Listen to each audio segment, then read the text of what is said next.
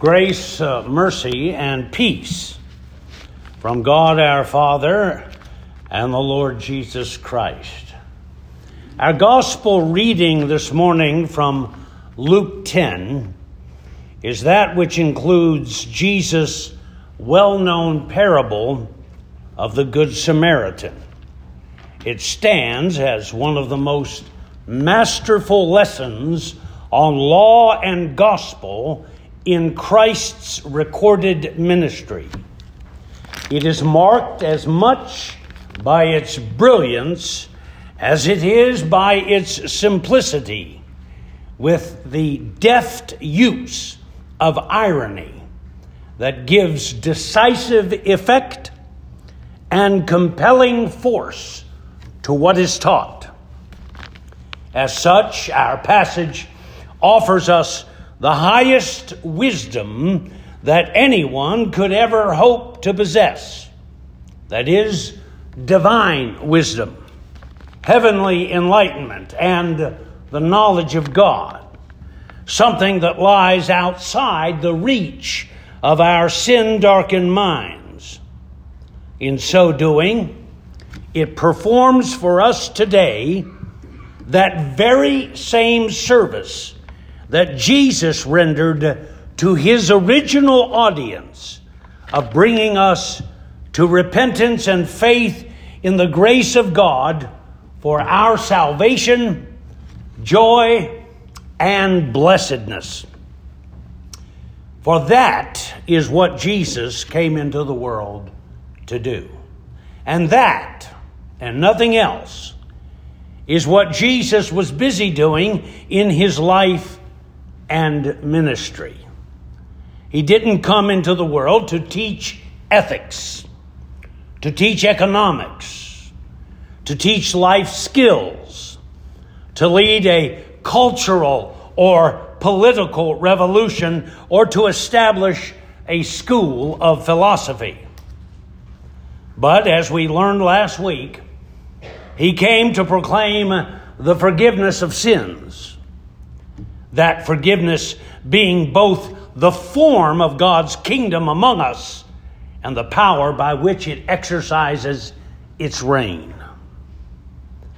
And it is in fulfillment of this mission and in furtherance of this most glorious end that all Jesus does and says in his life and ministry are done. So that it is in view of his salvific work, of his fulfillment and establishment of the righteousness of God for the justification of us sinners. It is in view of that that we are to understand all that he is saying and doing. It is at every turn a realization and proclamation of human salvation by God. Don't let anyone fool you about this either. This is something that needs saying along uh, with my introduction that I just gave in support of this. Because of the sad fact that, as much of a gift as this passage is, in its elucidation of law and gospel by Jesus, it is too often treated as nothing more than an exhortation to be neighborly, as if Jesus would diverge from his all important mission of salvation to address civil affairs or as if in answer to the question of how to obtain eternal life, he would digress to comment on good manners, or as if when posed a question that concerns justification in the sight of God, he would prescribe altruism as the answer. Poppycock. Ignore such nonsense and instead give heed to Christ, lest such knaves despoil you of the heavenly riches and divine treasures he gives you in his word. now that I've vented, onto the passage. The question put to Jesus by this teacher of the law What shall I do to inherit eternal life? is one we are told he asks for the purpose of testing our Lord. The test is obvious enough. Jesus has been proclaiming the message of salvation by the grace of God alone, through faith alone. That God, by his own sacrificial action, sees to the justification of the ungodly, so that people may rest their hope on and place their faith in God's promise of mercy in Jesus Christ with full and certain expectation of being ushered into the kingdom of God on the last day. And even now, since that day, the eschaton, as theologians call it, is even now upon us. But this seems completely at odds with what this man understands the law to teach. And he's trying to trap Jesus into contradicting the Word of God. This shouldn't surprise us, since this kind of thinking, what Lutheran theologians call the opinio legis, a legal way of thinking, is native to all of us. It is how we are hardwired. Within such a framework and, and by the rules that govern it, justice is a matter of what is deserved, owed, and earned, whether as a liability or debt, or as an asset or reward. Consequently, this man thinks that eternal life is a commodity on which God has set a price, that if one will meet, he or she can obtain. In other words, God's life is for sale. Now, it's not the law itself, however, that actually teaches such a thing but it is the consequence of the law as it applies to and is understood by sinful human minds. Because the difference between the law as it is meant by God who gave it and as it is understood by sinners whose minds suppress the truth, that's you and, and I, the difference could not be more opposite. This is why, in answer to the law teacher's question, Jesus not only ask him, asks him what the law teaches, but more pointedly, he says, How do you read it?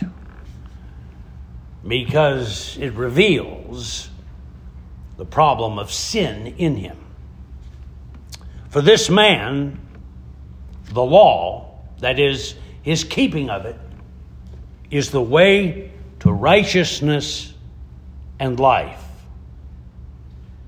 Don't be shocked when I tell you that in that he isn't wrong. As our Old Testament lesson from Leviticus says is the case. And as Jesus himself tells the man, saying to him, Do this and you will live. But there is a problem here. And one that becomes immediately evident in this law teacher's follow up question of, and, uh, and uh, uh, one more question, sort of like Columbo, you remember? Uh, one more thing. Uh, uh, who exactly is my neighbor? A question we are told he asks Jesus in order to justify himself.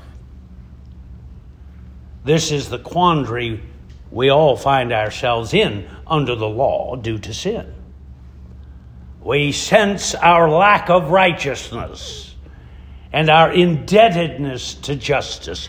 We know we don't measure up. And the law is of no help whatsoever, as it only magnifies our guilt and hastens us on to even worse infractions.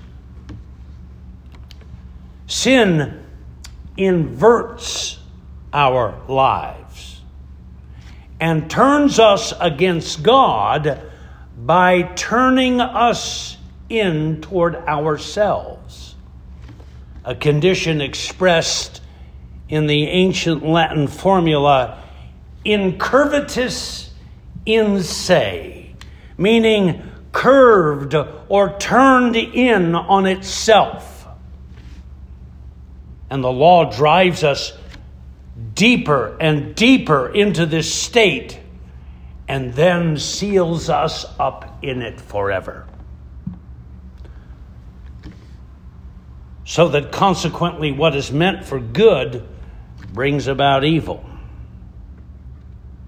What is meant for righteousness brings about unrighteousness. And what is meant for life produces death. I mean, how many times have you seen a sign that says, wet paint, don't touch?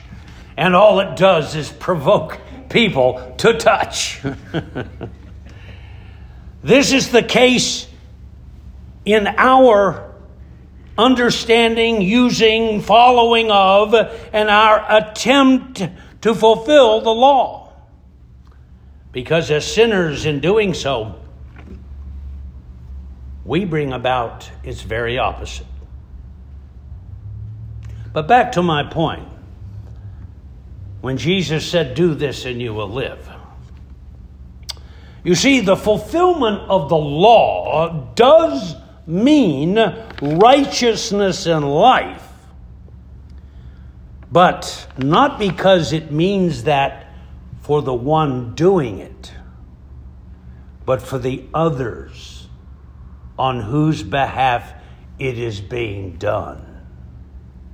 And it is in this selfless divine love's laying down of its name and its righteousness and its life for others so that they may have those things, that it becomes the heir of them.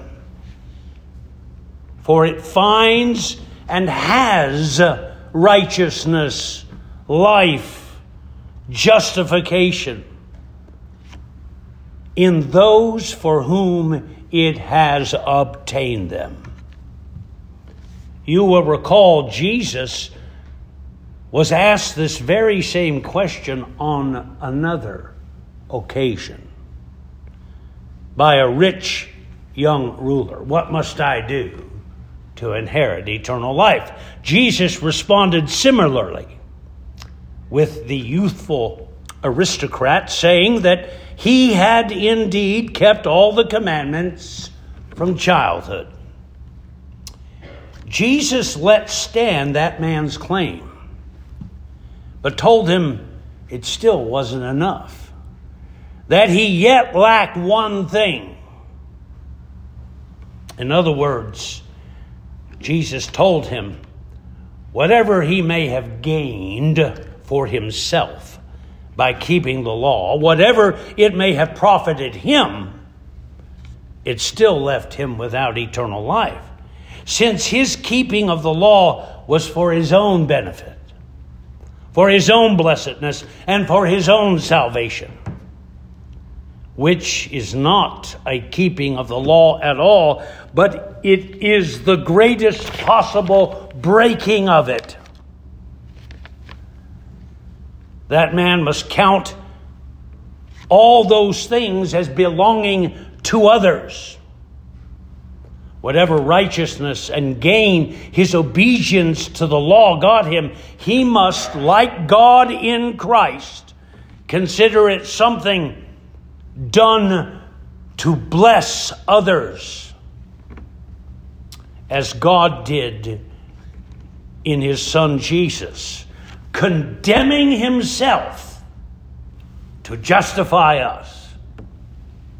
The story then of the Samaritan serves to show the law teacher that so long as he pursues the course of self justification, whatever attempt he makes to keep the law, to preserve his own righteousness and holiness, like the priest and the Levite, will only result in his breaking of the law. And in the very worst way, because he'll be doing it in the name of God. The Samaritan represents what God has done for us and is clearly a Christ figure. As I said, God condemned himself and bore our curse and our uncleanness because that is what love insisted upon. And that is what his love gave him the power and freedom and righteousness to do, even if it meant his contamination and his damnation. In Christ, God has fulfilled the law so abundantly that he burst it into pieces by acting with a wisdom and a justice and a goodness that the law could not contain, and that the law, as it had come to be, ruled out of bounds. But that's what divinity can do. and that's what love will do. We have had bestowed on us in baptism this same righteousness and have been taken up into this love, full of grace that justifies us at every turn and thus leaves us free as Samaritans all to be those through whom that love is expressed. So, on this fifth Sunday after Pentecost, hear the good news and believe. May God the Holy Spirit bear his sacred witness and seal to our hearts these words. Amen.